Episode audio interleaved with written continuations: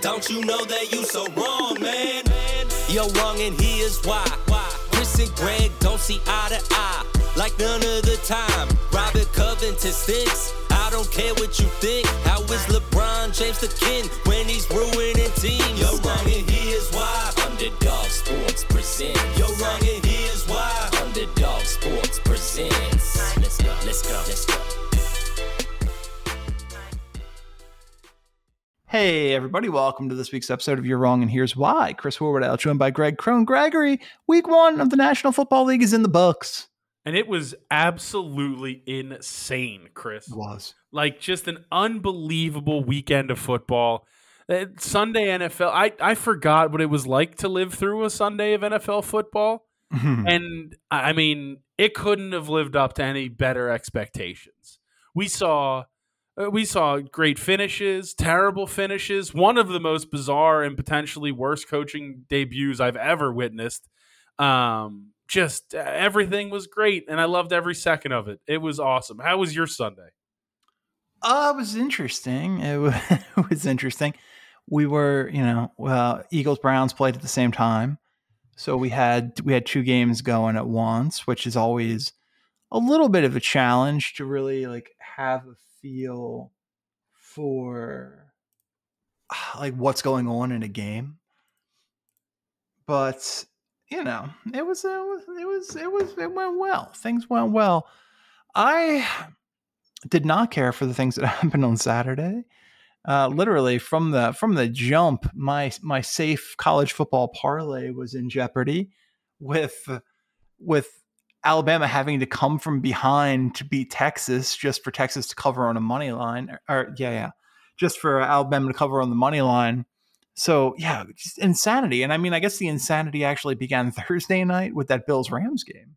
Yeah, absolutely. I mean, the that game was so opposite of what I thought, which then proceeded Mm. to to happen almost the entire rest of the weekend. Um, but yeah, man, it, football from Thursday all the way through Monday, just dominating my life. It's it's the best. It's the absolute best. Well, I've got bovadasportsbook.com open in front of me. We're going to take a look at all this week's lines, that kind of fun stuff. Uh, but here's what I want to do. I didn't flesh this out very well. Fair warning. I want to play a little game of fact or fiction based upon what we saw from week one. I want to go through these games. I'm going to pick something that I think is interesting about it. And I want you to tell me is this real or is this not real? Is this going Okay. to is this going to uh to sort of figure itself out over the course of the season? Let's start. I imagine this is probably going to be offensive heavy. Let's and there's a lot of interesting things in this this Rams game. Uh, you know, I'm gosh, gosh darn it. Okay, let's let's start with the Bills. Josh Allen leads the team in rushing, 10 carries for 56 yards, followed by Devin Singletary, Zach Moss, and James Cook. Will Josh Allen lead the team in rushing total yards for the season? I, I can't imagine so. That can't be sustainable from a health perspective. Like I know Allen was out there running people over and stiff arming Jalen Ramsey through the turf, um, but like it's just it, you can't you can't have if you want to win a Super Bowl, you can't be taking hits like that over and over again.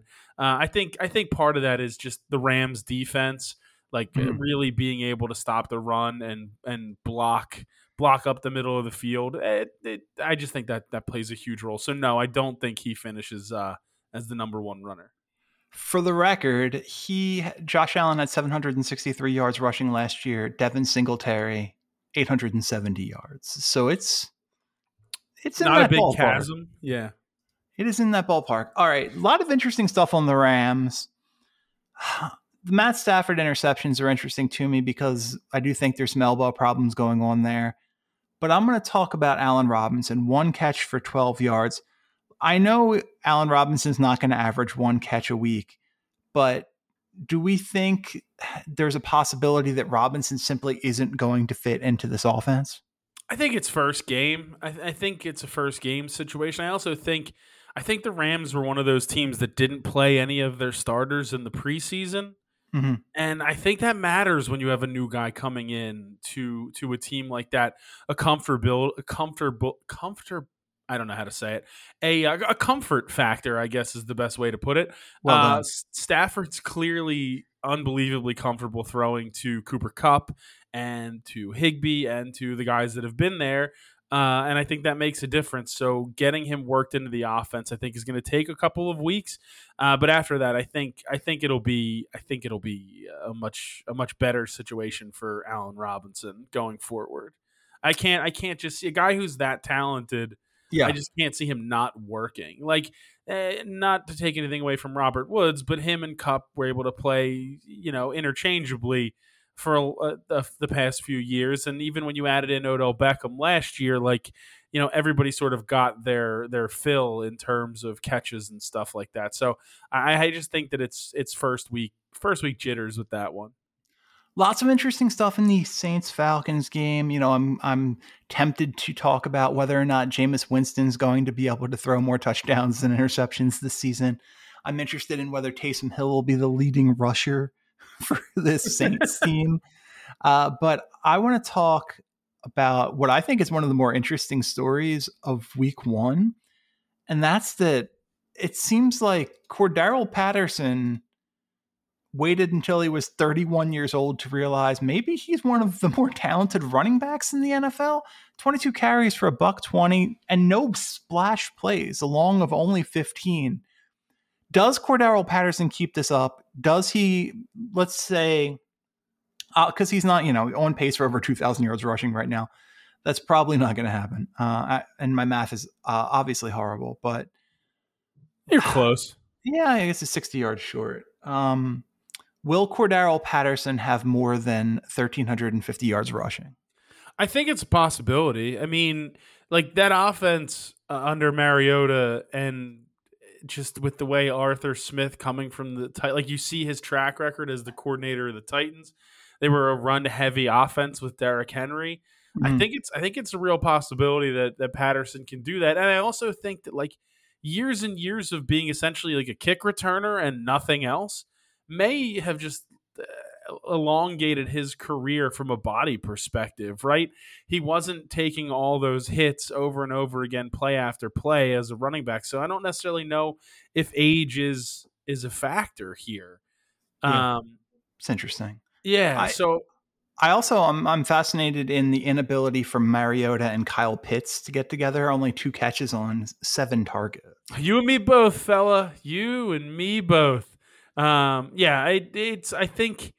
I I don't know whether it was just a poor poor play design or not being able to or, or the defense keying on Pitts and the throws not being as open as you know seven target tar- seven targets would indicate.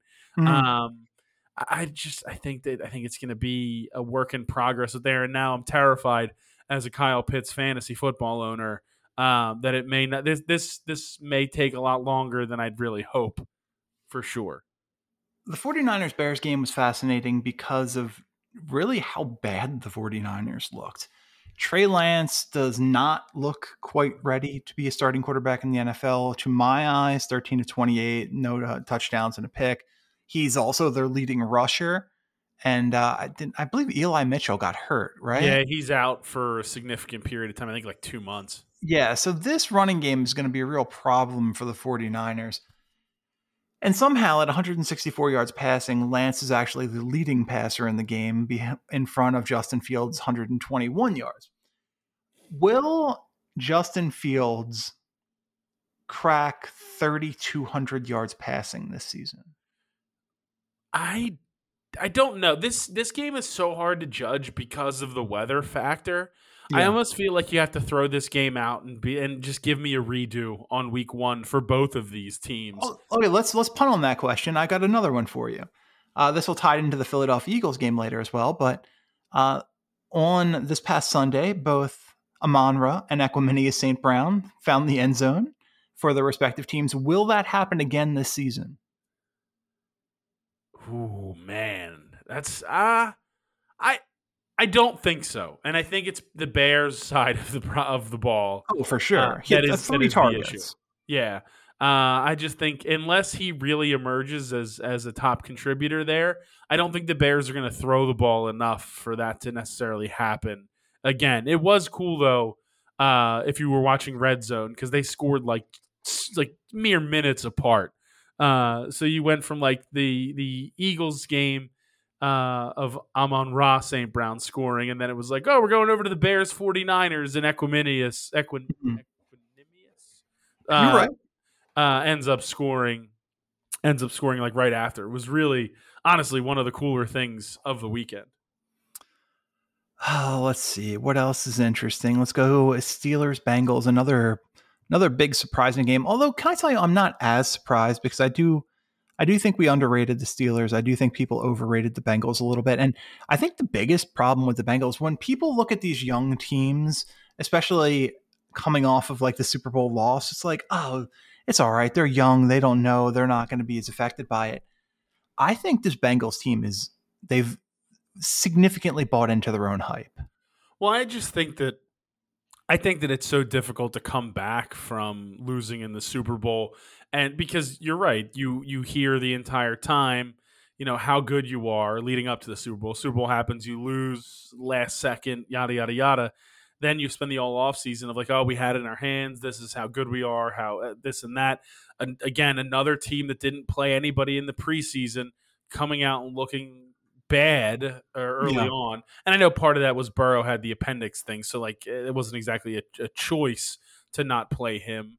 Um, but like I, I just think he took the Steelers a little bit lightly, and the Steelers not that their offense is is something to write home about, but defensively they're a well built team. The TJ Watt injury will most certainly hurt, but they still have. I mean, Minkah Fitzpatrick was unbelievable in that game, all Yeah. over the field, a pick six, uh, a blocked extra point that forced the overtime. Like eh, they're they're a very very good defensive unit, and they always have been under Tomlin, and even uh, really for the franchise's history, if we're being perfectly honest. But um, they they are here to play, and the Bengals. The Bengals started slow, and you can't do that against a team with a good defense. It becomes infinitely more difficult, even though they probably should have won the game multiple times. Oh, for the for the Steelers, first of all, I thought Mitch Trubisky was perfectly adequate, but the one thing, the one player who everyone had hyped up is this unbelievable draft steal, George Pickens, Georgia wide receiver, one catch for three yards on three targets. Greg, will George Pickens have over forty catches this season? I think so. I think I had to think about it for a second. I think it's definitely a possibility. It's again the the issue. The issue is is with any rookie wide receiver, it is getting into the game flow of the NFL and sort of being able to adapt to it immediately. While sound while it sounds easy in theory, and like you go through practice, you go through the preseason, getting into the regular season, it's a much different ball game. Um, I just I think that it's hard for me to buy into not necessarily him being like a, a bust because that's not what we're talking about, but uh, disappointing completely in his first year. I certainly think uh, I certainly think it's not not gonna happen, but I don't buy a ton of stock in it being like uh, the the sky is falling after just a poor opening week performance. All right. Uh, look, well, let's talk about this. One of the things I was most confident about, one of the things that I was preaching to anyone who would listen, was Eagles plus or plus uh, minus six and a half at Bovada, alternate line. I did not account for the fact that they were going to be the worst tackling team of Week One. I was prepared to cut James Bradbury after the first drive of the game. I think he he probably came around on him a little bit as the game went through, but There was an there was an about face. You're not yeah, wrong. I would I would think so. But literally the worst tackling team in the NFL week one. Eagles win 38 to 35. What were your takeaways from this? Well, the defense has to play better for sure. Like the just the, things things like that can't happen. Like you can't you can't give up like 155 yards on 14 carries to someone. Like that's just That's a no Yeah, from me. You can't can't give up the third most points of the week to the Detroit Lions. You certainly can't. You certainly can't do that, and it's it's going to be a real test this upcoming week. Um, I thought offensively, I was very disappointed in Devonta Smith. Like, was it Devonta Smith's fault, or was it was it Jalen Hurts so focused on AJ Brown? AJ Brown had 13 targets. Goedert and Smith had eight combined. but there's also a part where like there were times where he threw to him, and it seemed like he didn't know what was going on. He's blocking. Yeah, because he was the shocked. the, The, ball came to him. You're not wrong. You're not wrong. I, I don't know. I, it, it's it's a little. It's just something to keep an eye on. Other than that, I thought the run game looked good. That's that's what that's where we need to go. Go back to that. It's what was so successful last year, and why we were the number one rushing attack in the league. I think that it's you know eh, that opens up the rest of the offense. I thought Hurts was fine. Eh, you know, not overly impressive in the air. AJ Brown made him look very good uh, especially that one deep ball that he kind of came back and got, uh, and a couple passes that he, he sort of picked off the turf. Um, but yeah, I mean, uh, too close for comfort for a Detroit Lions game. I'll just say that. First time since 1961, the Eagles had uh, four different people score a rushing touchdown. And uh, the stat that I thought was crazy so the Eagles make the move in the draft. They go up, they get Jordan Davis. Jordan Davis apparently has a great camp. Everyone's gushing about him. And then he plays by far the least snaps of any of the defensive tackles, including, I think, seven snaps less than than uh, Marlon Tuiapatopo or however the hell you say his name. And The stat that disturbed me the most on downs when Jordan Davis was in the game, the Eagles gave up 2.9 yards per carry. What do you think that went up to on carries when he wasn't in the game? I think I think I saw this and I don't remember the exact number. But wasn't it someone something like nine yards a carry? Greg, it was 10. Oh, even better. Uh, Jesus. Uh, yeah, I don't know. Does it, who's that's on Jonathan Gannon and the D line coach? Like, what are we I'm- doing? No, it's on Jonathan Gannon entirely. I'm very worried that Jonathan Gannon is not a fit for this defense. He's a bad defensive coordinator. Like, it's very obvious to me. This He is was- what happens when you hire Murr from Impractical Jokers.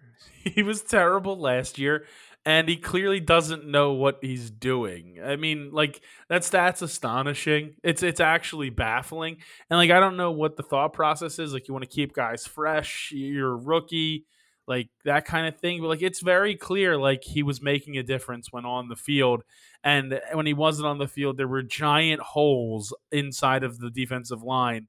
And D'Andre Swift was just dancing through them magically, and Jamaal Williams. Like, I, Well, they, were, I don't. they were playing five guys and five, six guys in the box the whole time, and they're playing a wide nine, which was like, oh my god, haven't we had enough of the wide nine?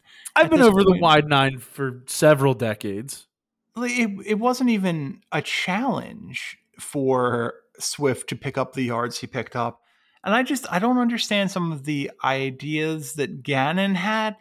Haason Reddick is getting paid a lot of money for the one skill that he has on a football field, and that is moving forward towards a quarterback. All too often, he was moving backwards. The guy doesn't know how to evaluate talent. It's very obvious, or put, at least put, even put them in the right situations. Like it's just pure misery. It really is. Like I, I- don't know any other way to explain it. It's it's not good. It's not good at all. I don't I don't like it. I don't like Jonathan Gannon. I'm over him. Yeah, I am. I do not feel great about the situation. And apparently, Vic Fangio's hanging around camp. Can we just give him a made-up title and let him call the defense? I mean, uh, there are multiple teams I think would like Vic Fangio back. If we're being perfectly honest. Well, yeah, Uh, but Vic, he's literally hanging out at Eagles camp. Yeah, give him a headset. There's there's there's, there's got to be a contract somewhere you can sign him to. Like this can be Murr's punishment. He doesn't get to call plays anymore. Unbelievable. This is yeah. I do not feel good about this. I I do not feel good about this at all, Gregory. Um, for our uh, for our anomaly of the game, as I mentioned, Brown thirteen targets, Goedert four, Devonta four.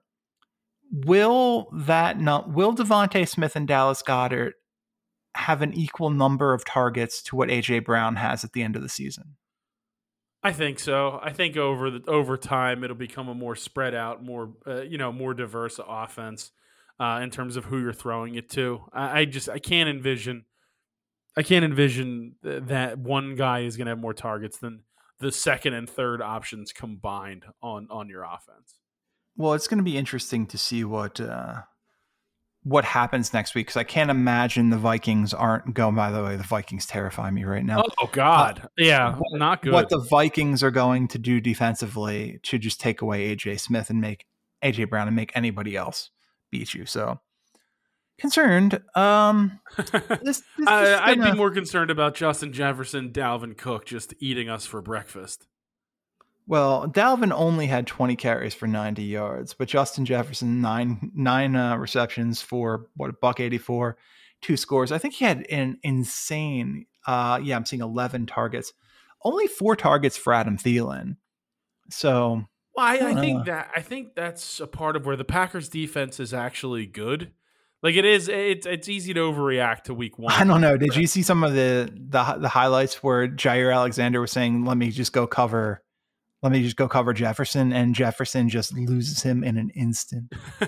well, Justin Jefferson might be the best wide receiver in the league, so uh, yeah. th- that also plays a big factor. But um, that that's where I think though that that Thielen kind of got shut down a little bit, and also there's just such a big focus on Jefferson in that offense. We heard it all off season that he's going to be the Cooper Kupp of the the Vikings, and he most certainly was dominating the targets and then putting up a career high, I think, 185 yards, something like that. So only 184. Oh, so my apologies.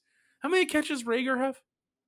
Uh, oh, that's a great question. Let me look at that. I, I don't have that open. I'm guessing zero. Yeah, my, but... that's probably my guess too. But he did return a punt for four yards that I saw. Okay, so. can we talk about that? That that special teams coordinator clearly wants to have sex with Jalen Reagor. I mean, did you, wow, did you read those? Is... Com- did you read those comments? No, but Jesus. Uh, let's see. Jalen Reagor did not have a catch. That's not going to be shocking. Here, I'm going to read this to you. Uh, Vikings Special teams, Jalen Reagor. Like it, it was, they, he made some troubling. Uh, yeah, here you go. so freaking weird. Uh, where is the exact quote?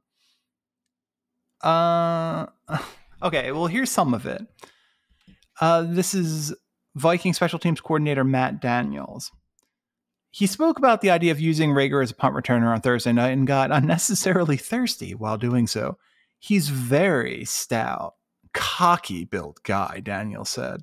If it stopped there, it probably would have been fine, but he continued thick, strong legs, big glutes, really nice calves. I mean, that is. I, I, w- I was salivating over this dude. That is. Uh, wow. I don't even know I don't even know how to like how to address that. Yeah, Fifty Shades of Purple. I guess that is oof, my word. Well, I hope they. Good luck to the Vikings. Love. This is going to be. Eh, they're going to come in and beat the shit out of us in week one, aren't they? We're going to find out. We're going to find out. It's going to be interesting. Um. Ah, well, I don't want this show to go nine hours, so we are going to have to move over. I want to make our picks, and we can talk about the other games as we get to there. Uh, let's talk Thursday night. Good game. The Los Angeles Chargers head to Kansas City to take on the Kansas City Chiefs, and Bovada has the Chiefs minus four and a half. Do we know what Mahomes' health status is? I saw an update today that he was moved to questionable with some sort of hand thing. Um, I'll check it um, out. But by but, the way, Patrick Mahomes, he's real good. Yeah, I mean he's unbelievable, and it it just goes to show you that if you have the quarterback play Uh, I understand that Tyreek Hill is an extremely dynamic wide receiver and and you know in the top five in terms of the the league probably over the last five years just from overall as a receiver. But I mean Patrick Mahomes is just a, a, a damn magician. He's he he just makes it happen all over the field and the Chargers the Chargers defensively looked really good against the Raiders in some spots, and then they do things that are just baffling. So yeah. like I really I don't know if you can trust them. Is the game in LA or is it in Kansas City? in KC. And Mahomes says he'll be good to go. All right. Well, and you're talking about the Al Michaels debut with Kirk Herbstreit on Prime Video. Um, I, this is I, Okay. Like, I want to talk about something. Why do we live in 2022 and we can't watch football in 4K? that I don't know. I, that I can't. I can't address. It's insane. It's I feel like I feel like we're getting less football in 4K than we did like 3 years ago. Like it's at least certainly possible. at that point there was like a 4K game of the week. Allegedly, um, what the the Amazon games were were supposed to be in 4K, but then Amazon's like, no, we're not doing that this year.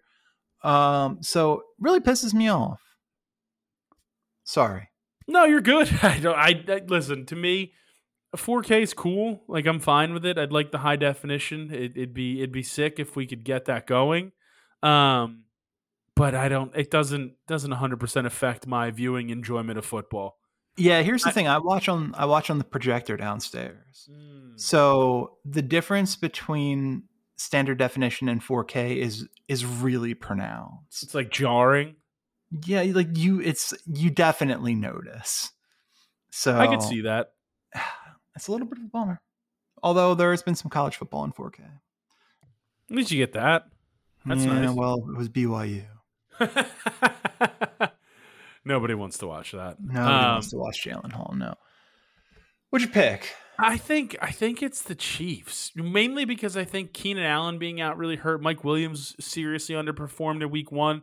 I don't know what the Chargers are doing in terms of running back. Luckily, I don't have the the the constant dread of Austin Ekeler's touchdowns getting vultured by random second and third string running backs anymore.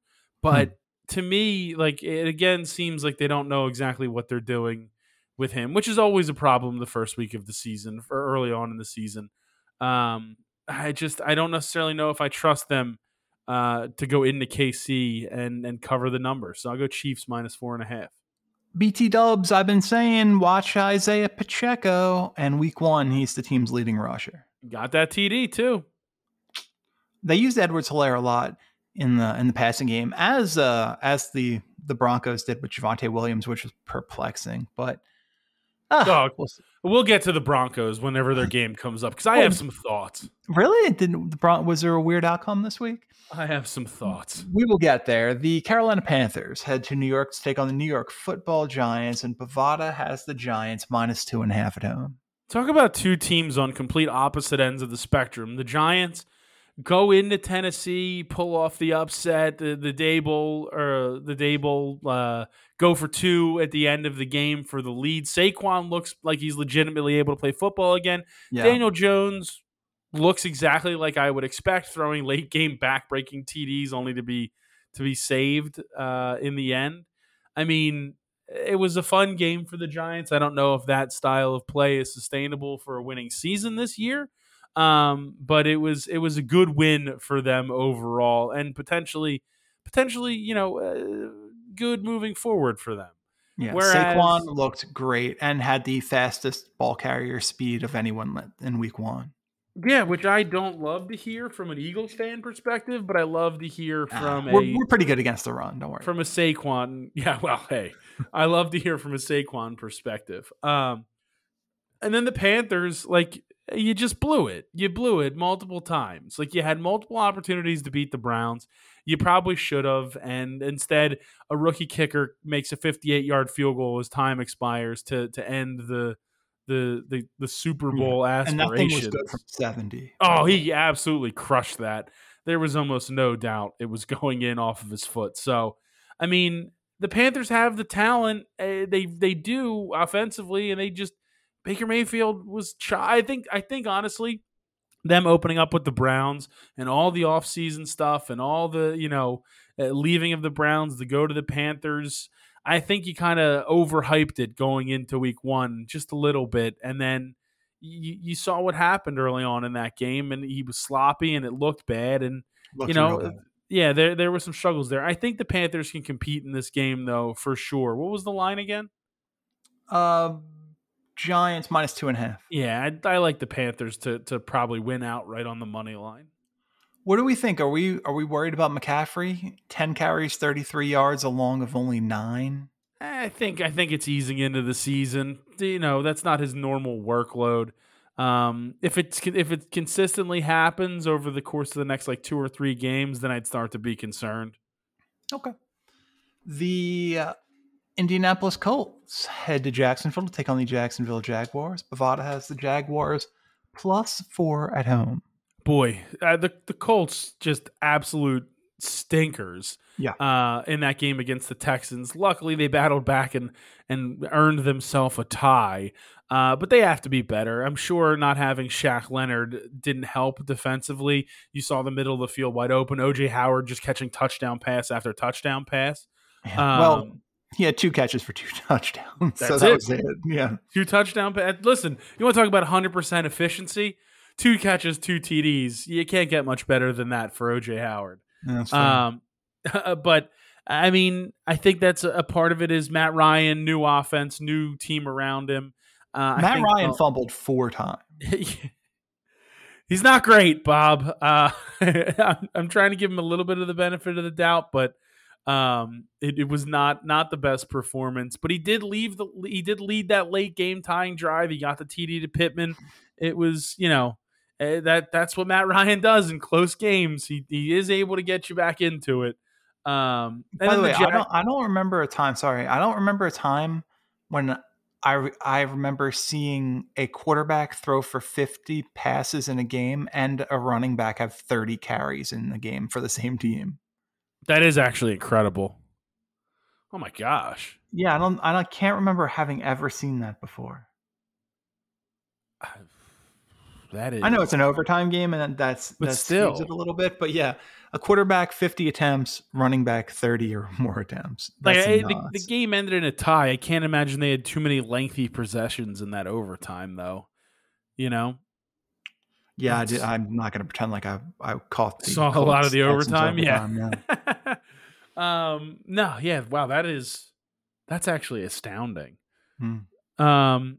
And then like the Jaguars, they, they like they're, they're like Two Face from Batman Mm-hmm. Sometimes they looked really good, especially defensively, and other times Carson Wentz throwing throwing dimes to to Jahan Dotson in the end zone, like it like they have no idea who they're covering. Like, um, I, I'm not 100 percent concerned right now about Lawrence, but there are some things where you're like, this is this is bad, fellow. Like, what are we doing?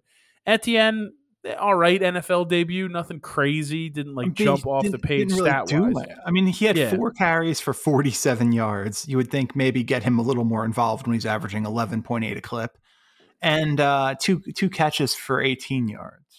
Doug likes to rotate the the running backs. You know how that goes. James Why Robinson ended up with two like TDs. James Robinson this much. That I can't answer, but it is it is certainly interesting that he still continues to get the bulk of the the play down there. And maybe they just wanted to ease Etienne in to game one uh, of his pro career. That's the I only thing I can really think of. You drafted this dude in the first round. Give him the ball more disagree. than four times. And they only they look. Jonathan Taylor carried the ball thirty one times. The Jaguars had eighteen rushes. I mean, that's crazy. it's Dougie P offense, baby. We're throwing the ball. We're throwing yeah, the ball. They threw more than more than two to one, basically uh like two point two five to one. That's insane. and I mean the throws oh, are the throws twelve balls to Christian Kirk. Uh, I gotta give him the targets, man. Big money. Yeah, I guess he caught half of them. Oh, well, hey, I didn't say I didn't say he was going to catch all the passes, but you got to feed feed your number one receiver if you're paying him that way. All right, you, say, you, say, so. Who uh, who's winning this game? Uh, I kind of I kind of like so it's Colts minus what? Uh, Colts minus four. I think the Jags cover it. I think they're just going to play in close games all year. Like I know, I know the the score line the Jaguars didn't cover against the Commanders last week, but I think I think from a from a Colts Jaguars perspective, another division game for the Colts. I, I think I think the I think they're able to. I, I think the Jags are able to keep it close at home. All right. The Miami Dolphins head to Baltimore to take on the Baltimore Ravens. Bovada's got the Ravens minus three and a half at home. I mean, two of the best looking teams in week one, I think, from an Yeah. AFC perspective. One The of them played the Jets, though. accurate. The Ravens demolished the Jets. Lamar was throwing deep bombs all over the place. Uh, I think the Ravens are in a good place, uh, you know, outside of the Lamar contract situation, but overall they're fine.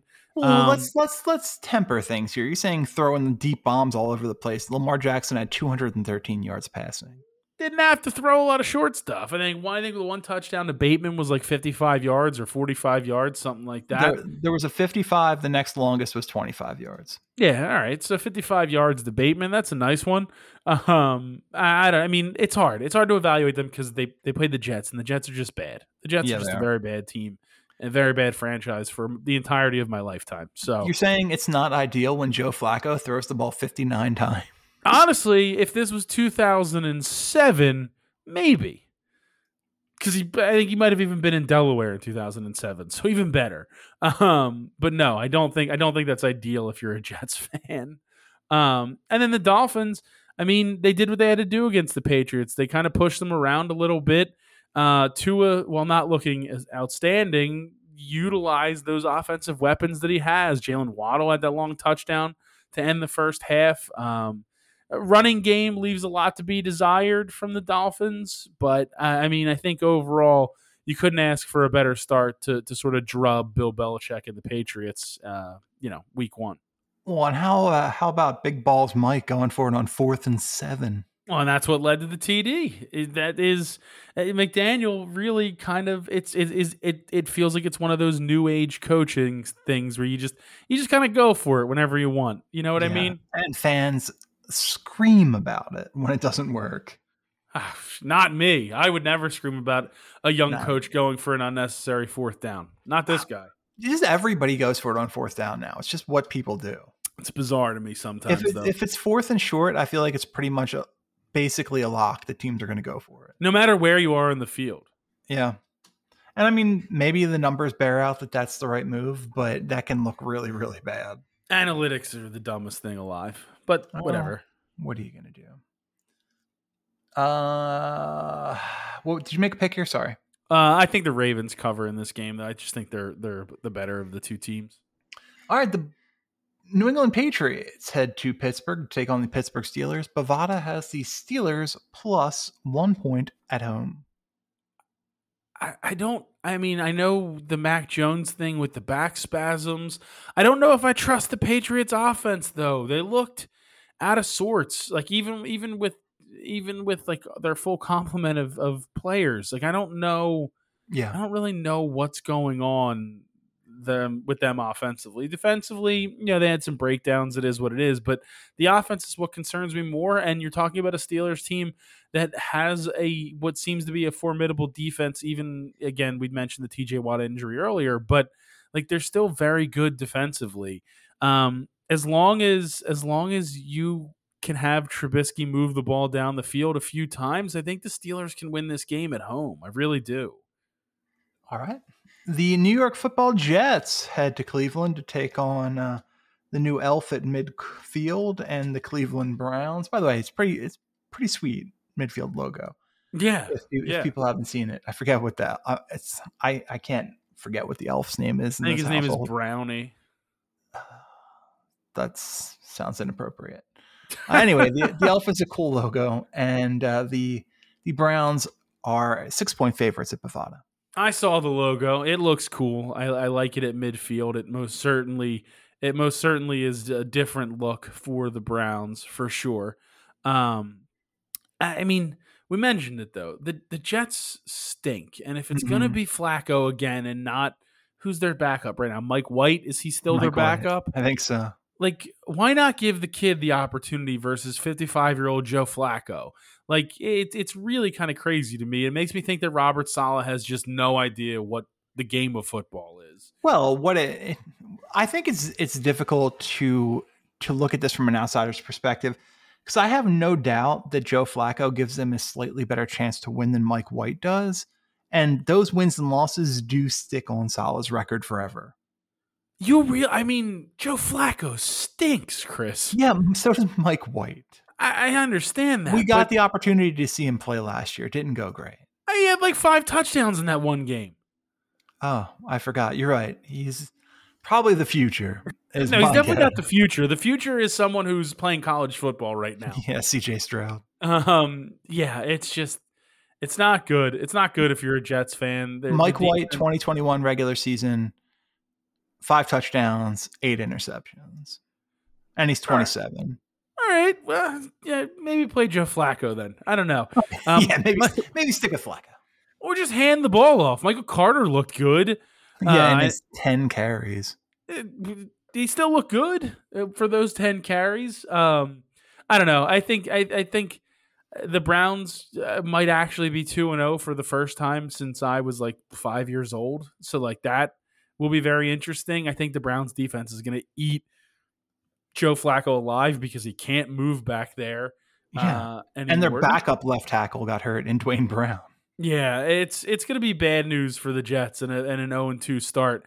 Um, Jacoby Brissett just has to continue to, to do what what he, he did oh, last God, week. He is not good. It's, yeah, but he doesn't have to be good against the Jets. Like he can be mediocre and let the defense carry them. If, honestly, does Bovada have a line on Brown's defense to score a touchdown, like an anytime TD score? I would take that. Let's see. We got 81 bets.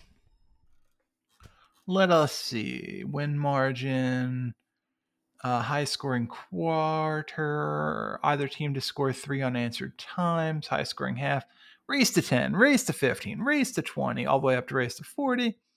Uh, touchdown props, total touchdowns, total touchdowns.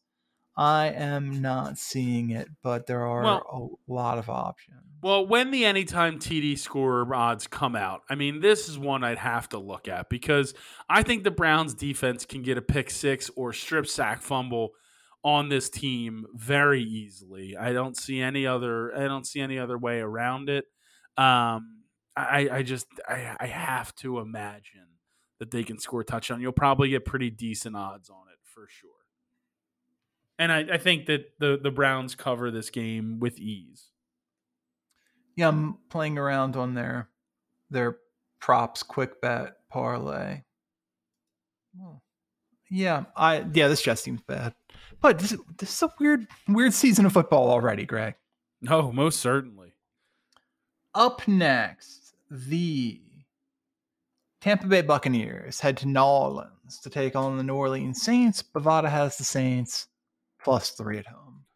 The Bucks were sort of able to sleepwalk through Dallas. Like their offense didn't really have to to to click on all cylinders. Like nope. we know it can. Godwin hamstring injury. That's that's tough for a guy who just came back from the ACL. But Mike Evans looked fine. Um, Leonard Julio Fournette fast, which is crazy considering he's by far outside of the quarterback on the team. He's by far the oldest player. Um, it I, I, I they you know, once they do get everything in place, I think it's a very dangerous team.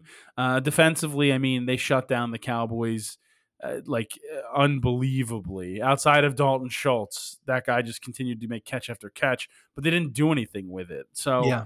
um, I, I, think the Bucks. I think the Bucks are going to be very good this year, uh, yet again. Um, for uh, in in spite of everyone who, who dislikes Tom Brady. Um, and then the Saints, I mean, you battled back in a division game, a squeak out a win. Michael Thomas catches two touchdowns. Uh, Jameis looks semi competent. Like it was, it was, it was a, f- a fun game to watch back and forth, and the Saints were able to to get over the line, even though they probably shouldn't have. So, uh, I mean, much different defense to go up against in the Buccaneers defense than that uh, than that Falcons defense. Yeah. Uh, but the Bucks in the Brady era really struggle with the Saints for some reason, and it's in New Orleans. I I, I kind of like the Saints to cover in this game. All right. The Washington Commanders head to Detroit to take on the Detroit Lions. Bovada has the Lions minus two and a half at home. Did everyone else ride the Wentz roller coaster? I mean, he went from being awesome to terrible to then awesome again in all in the span of a 60 minute game. Oh, that's Carson um, Wentz though. Yeah, I mean it is it is legitimately like feast or famine, no matter what, every time, every week in and week out with Wentz, and like I just I don't know what to expect. Jahan Dotson looks for real. McLaurin had a touchdown. Gibson looked like he remembered how to play football. He's like, oh, they were going to take this job away from me, and now I have it uh, through unfortunate circumstances. But here I am. I remember how to yeah. play. Like it, it's crazy. the The defense uh, got put in bad situations by the offense, mm-hmm. uh, but they looked all right against the Jaguars team. I mean, it, there it's going to be it's going to be a really long season for Commanders fans, I think. And not just because I don't know if they're going to be that great, but just every game is going to be just an absolute like thrill ride. Well, yeah, it's not thrill ride might not be the first. Well, uh, roller coaster. I'd already said roller coaster, so I didn't know if I wanted to do it again, but we'll do roller coaster. That works. Um, and then the Lions, like for for what it's worth, I know they lost. I know they gave up 38 points, but they also scored 35 points. They they were they showed they could move the ball on offense. D'Andre Swift is clearly for real. Like he is clearly a for real running back in the NFL, which is good to have. Goff was pretty much exactly what you could expect from Jared Goff. The you know yeah. the the one interception, not 100 percent on him. It was a tip pass eh, by his own guy. Like and it is what it is. There's nothing you can do about that sometimes. Um, no, I, th- I thought Kyzir White tipped it.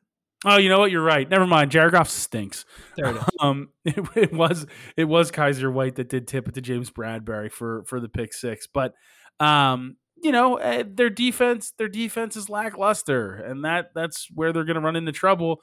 And if the Commanders uh, want to run the ball against them, like the Eagles showed, they they can certainly do that yet again. Uh, I do think though it's it's another home game. I think the Lions do cover the number here because they just seem to always lose close games.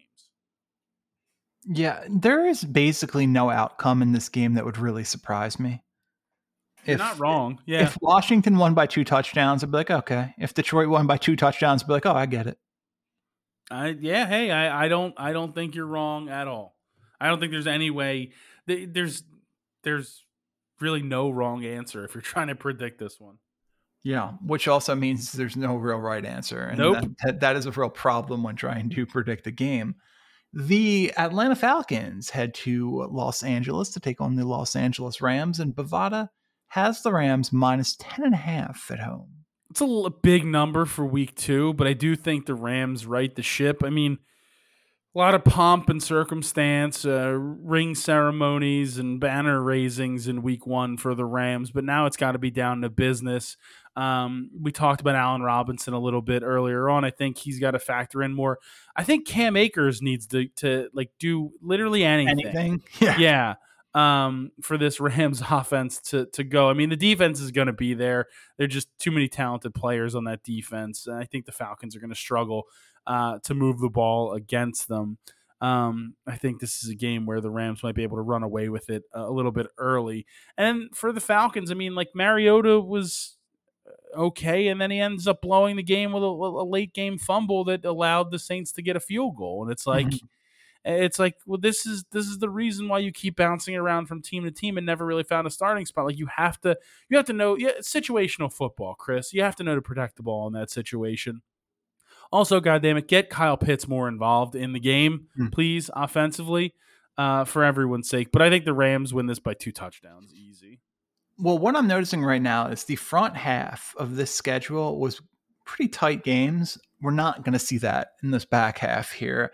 That's going to continue with the Seattle Seahawks heading to San Francisco to take on the San Francisco 49ers. Bovada has the 49ers minus 10 at home. I mean, you would think the Seahawks uh, lost last night if that's the case with this kind of line. Yeah. I think Geno Smith, eh, while not overly impressive last night, did exactly what you have to do. There is a lot of talent on that Seattle offense. Like, there's a ton of talent on that yep. Seattle offense.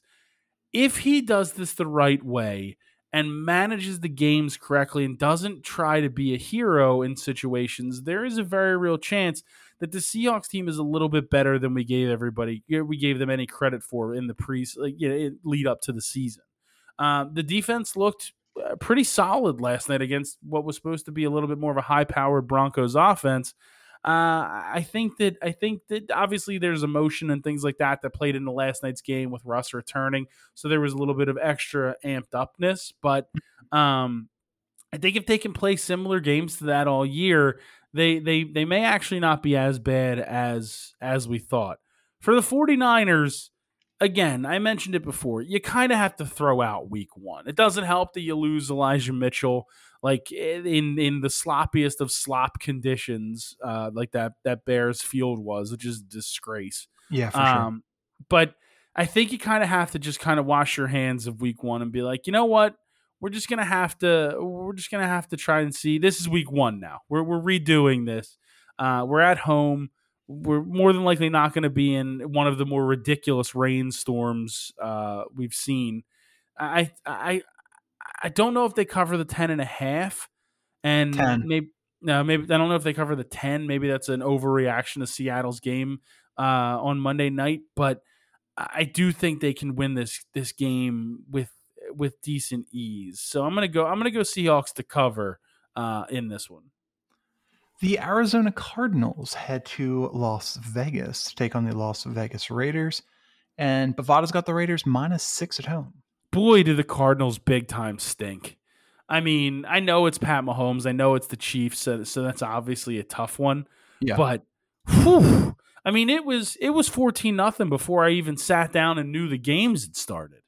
Like it, the, the Cardinals, are just a disaster. It feels defensively and and offensively they couldn't do anything. Like I know James Conner scored. I know Marquise Brown got a garbage time touchdown, but they just look completely disjointed and and I don't think the the Kyler Murray and uh, whatever their coach's name is, I can't think. Of it. Cliff Kingsbury. Cliff By Kingsbury. the way, also Zach Ertz touchdown. Ah, that is true. Zach Ertz, shout out. Uh, very very awesome to see him uh, catching TD passes still. Um, I just think that marriage is doomed with uh, with those two. Um, yeah. And they're midseason hard knocks, by the way. No, that that'll be I, whoever the interim coach will have his hands full um, during that, so that'll be fun. Um, It'll be. I, I, hope it's whoever took over for uh, Kingsbury at, at Texas Tech. if only. Uh, and then for the Raiders, I mean, they had multiple chances to win that game, and Derek Carr throwing bad interceptions was not great fell in love with Davante Adams, which is fine. 17 targets, I think, is a lot for one guy. Yeah, Especially, it was almost half of the passing attempts went to Davante. Yeah, that's you can't you can't do that when you have guys like Renfrow and Waller right. out there. Yep. Uh, Waller specifically. Yeah, well, of course, the great Eagles legend, North Carolina legend, Mack Hollins. Legend um, in general. You don't need to add anything to it. good, good point. Good point. Uh, I just think that I, I just think that this Raiders team eh, has a lot of potential, and it was a it's a bad a bad week one loss that should have it could have easily been a week one win had you made a couple smarter plays uh, offensively. So uh, I, I, actually, I, do like the sorry I do like the dichotomy of that game though because uh, what's his name Carr literally just looked for for Adams. On the other side, Herbert had seven different guys who had four or more targets. Yeah, I mean, it's there's there's a, a comfort level that Herbert has with a bunch of guys, and most of their guys have been there. You know, a lot of them were there last year. Uh, I can't think of his first name, but Carter. Carter was there DeAndre last Carter. year. Yeah, DeAndre Carter. He was Former, there last. Another Eagle legend. That is very accurate. Another Eagle legend. Um, he was there last year. You had um, Richard Rodgers. yeah, well, we're just going through all the playing all the Eagles hits. So, uh, but no, yeah, it's that was that was a, a fun game to to watch, but a, a weird one uh, when you look at the the two different offenses for sure. Uh, I do think the Cardinals have the ability to keep this game a tiny bit close, but um, I just it's hard for me to put faith in Kyler Murray. But six yeah. feels like it's too much. Six feels like it's is it six and a half or six? Six.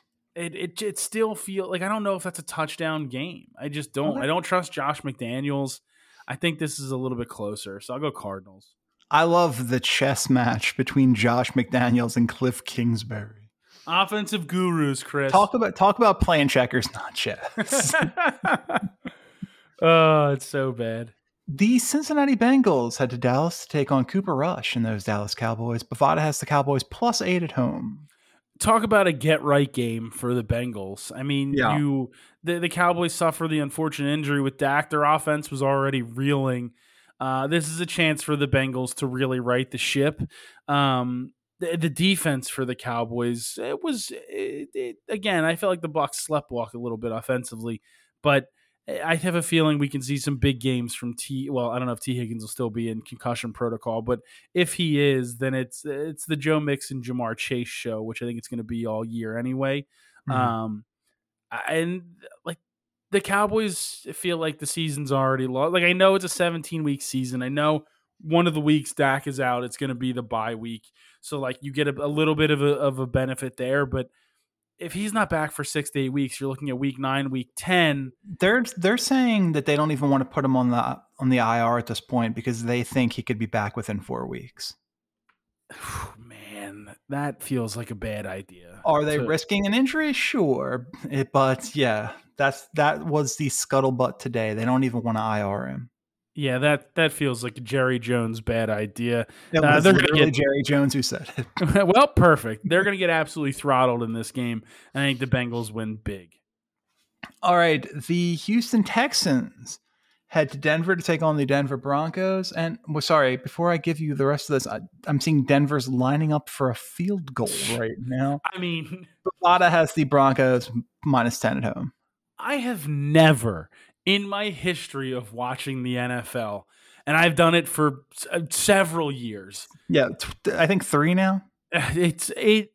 Could you have a worse coaching debut than Nathaniel Hackett? Like that. Like talk about unprepared, not knowing the situation, not knowing what's going on, and like I know we all hate the preseason and you risk injuries and things like that. But again, another team that didn't play anybody in the preseason. We never saw Russ play.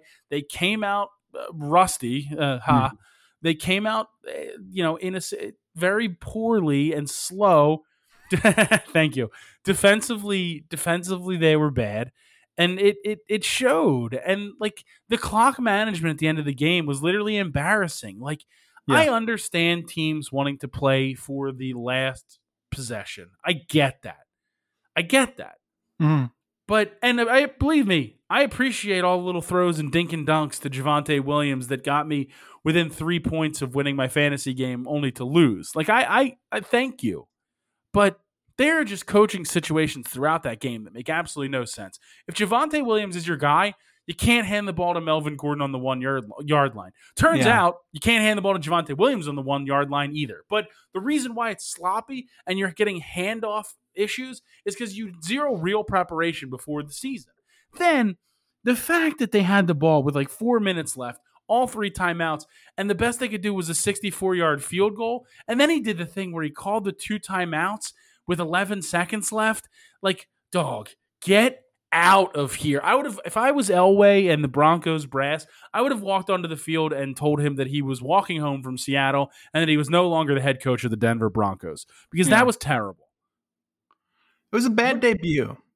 What like Chris, the two timeouts with 18 seconds left.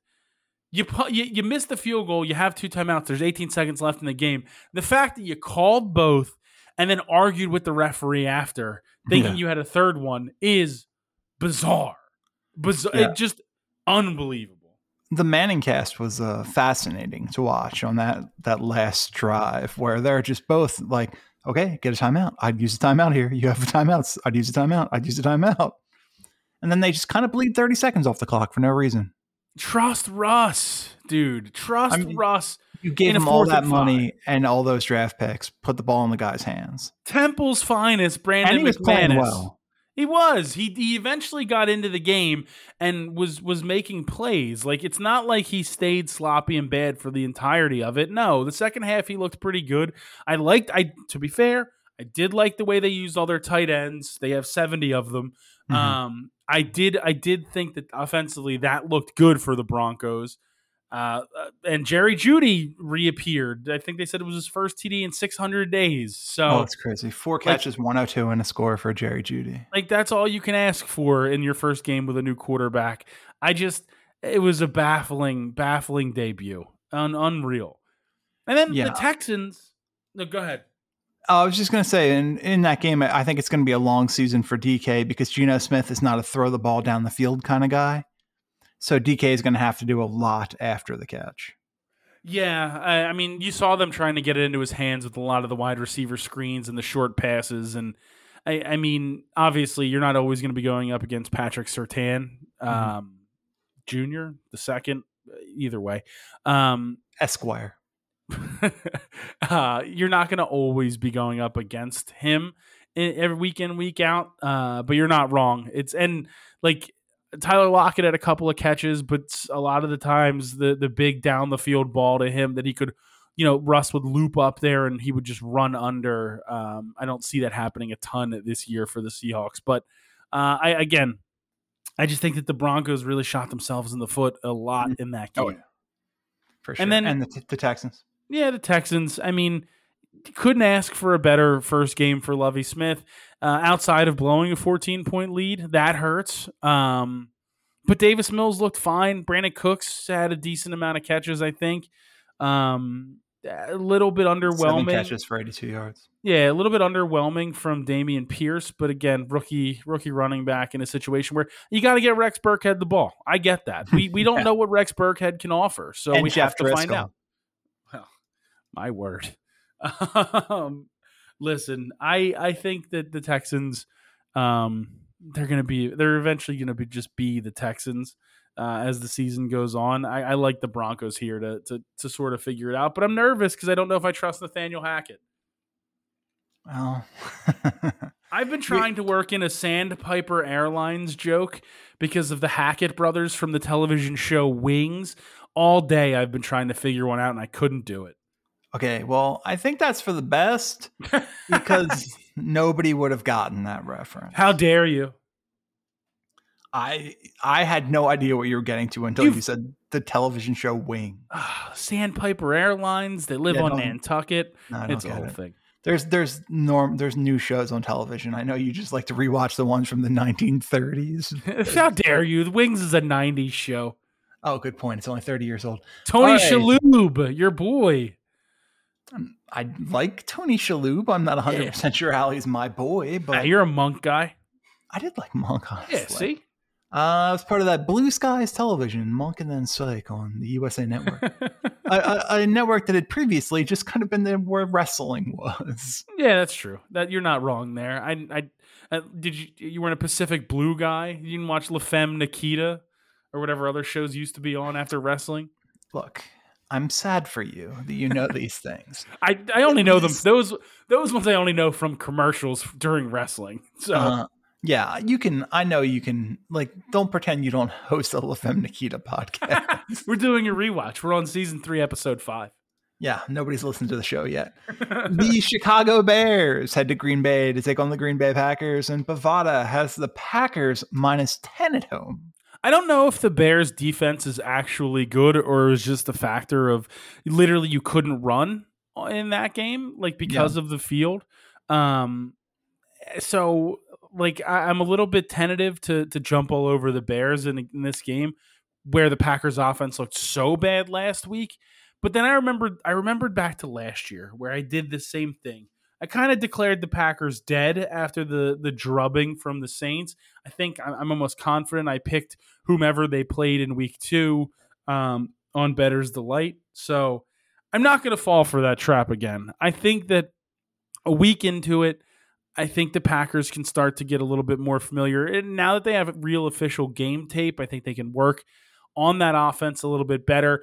I don't understand the fascination with AJ Dillon over Aaron Jones. It, it no. it's not because he's on multiple fantasy teams of mine.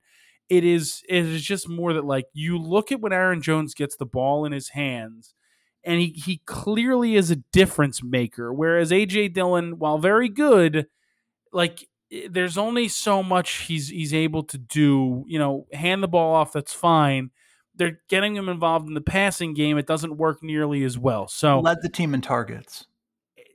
Who? Uh, AJ Dillon. Yep. Yeah, it, it it doesn't make any sense, and that's the reason why they one of the reasons why they lost twenty three to seven. I do, however, think that the Packers uh, right this ship and and take it to the Bears in their home opener. I think they win by two touchdowns. I did enjoy watching Aaron Rodgers struggle. Yeah, I mean, it, it is what it is with him. I, am not I surprised. Do not, do not like that fella. Well, when he wins his third MVP in a row, it's going to be a real problem for you. I'm not saying he's not a good football player and a mediocre Jeopardy host. I just don't like him. The Tennessee Titans travel to Buffalo to take on the Buffalo Bills, and Bovada has those Bills minus 10 at home. I'm going to be honest. I hate the fact that there's two Monday night games that are on simultaneously. Agreed. Like, what and, are we uh, doing? Why are we overlapping? I agree completely. Why and why are we doing it in week two? Week oh, one, I, I was confused by that. We like week one is the two night Monday night doubleheader, and you do a West Coast game that starts at ten thirty. Like that's how this works. NFL, like relax. Um, and, why, and like, why are we giving Buffalo ten days off to start the season? Well, and a second primetime game. Like I get That's it. True too. The the Bills, they're going to be very good. There's a potential that they play in the final game of the year. I didn't need to see back to back primetime games for the Buffalo Bills. And I think the Titans stink. I, I really do. Like the way they played against the Giants. Um, I think that there are some real concerns in the Derrick Henry camp. He did not look great yet again. Um, I 21 don't think, for 82 yards, a yeah. long of 18 yards. I don't think he caught a ball. Uh, yeah. He did not catch a ball on one target not great. Not not great at all if you're a Titans fan. Their receivers clearly is a struggle. Woods first game. Uh, I, yeah, I, he was invisible. Two targets for one catch on two targets. Treylon Burks, three catches, 55.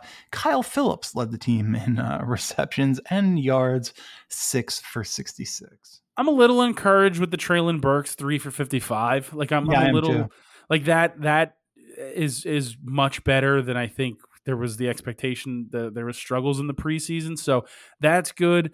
Um, but I just think this Bills team is is we saw it on Thursday night. Like this is this is business this year for them. There there yeah. there's not really a lot of fooling around.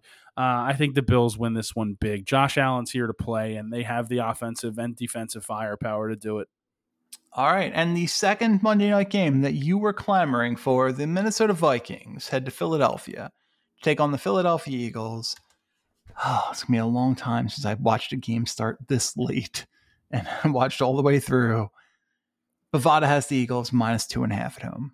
Let me tell you what, I really enjoyed Joe Buck and Troy Aikman on Monday Night Football, but I did miss the fact they weren't the Sunday afternoon Fox Game of the Week broadcast team. Uh, not taking away anything from Kevin Burkhardt and Greg Olsen, like they were fine. It is what it is there was just that feel, the Joe Buck and Aikman, like this is the game. It, it's just it's weird to have a tight end be the number one analyst. Did you see the thing the about Burkhardt? Who he's he's like Kevin Burkhardt doesn't care what you think. Well, that's weird. Him, him being Fox's number one commentator. Yeah, that's that's a really weird thing to say. Um, yeah, that that's honestly, I'm I'm stud. He's got street cred, Greg, is what I'm getting at. Yeah, congratulations. Um, this game, it's going to come down to two things. It's going to be these are two teams we kind of already talked about a lot, but yeah, this is can the Eagles uh, stop Justin Jefferson and keep keep the pressure on Kirk Cousins? If they can't, there is the potential that they are going to get absolutely blown out of the water if they can, then we'll be fine. I do think the Eagles' offense is better right at this moment than the Packers' offense. It's definitely more cohesive. They have a real idea of what this team should be. Um, so if they can dedicate themselves to running the football and opening up the rest of it, and if Devonta Smith can get a little bit more involved, and and same with Goedert, I think uh, I think the Eagles have a chance. What's the line again? Eagles minus two and a half. Ugh, I hate that. It screams Vikings. I think th- I think they disappoint us. I'll take the Vikings in this game. Well, at least I'll be very tired and frustrated by the end of it. Absolutely, buddy. Absolutely. Monday Night Football. Welcome back. All right. That is going to be it for this week's episode of You're Wrong and Here's Why for Greg Crone. I'm Chris Horwedel. We thank you for listening. Enjoy week two of the National Football League.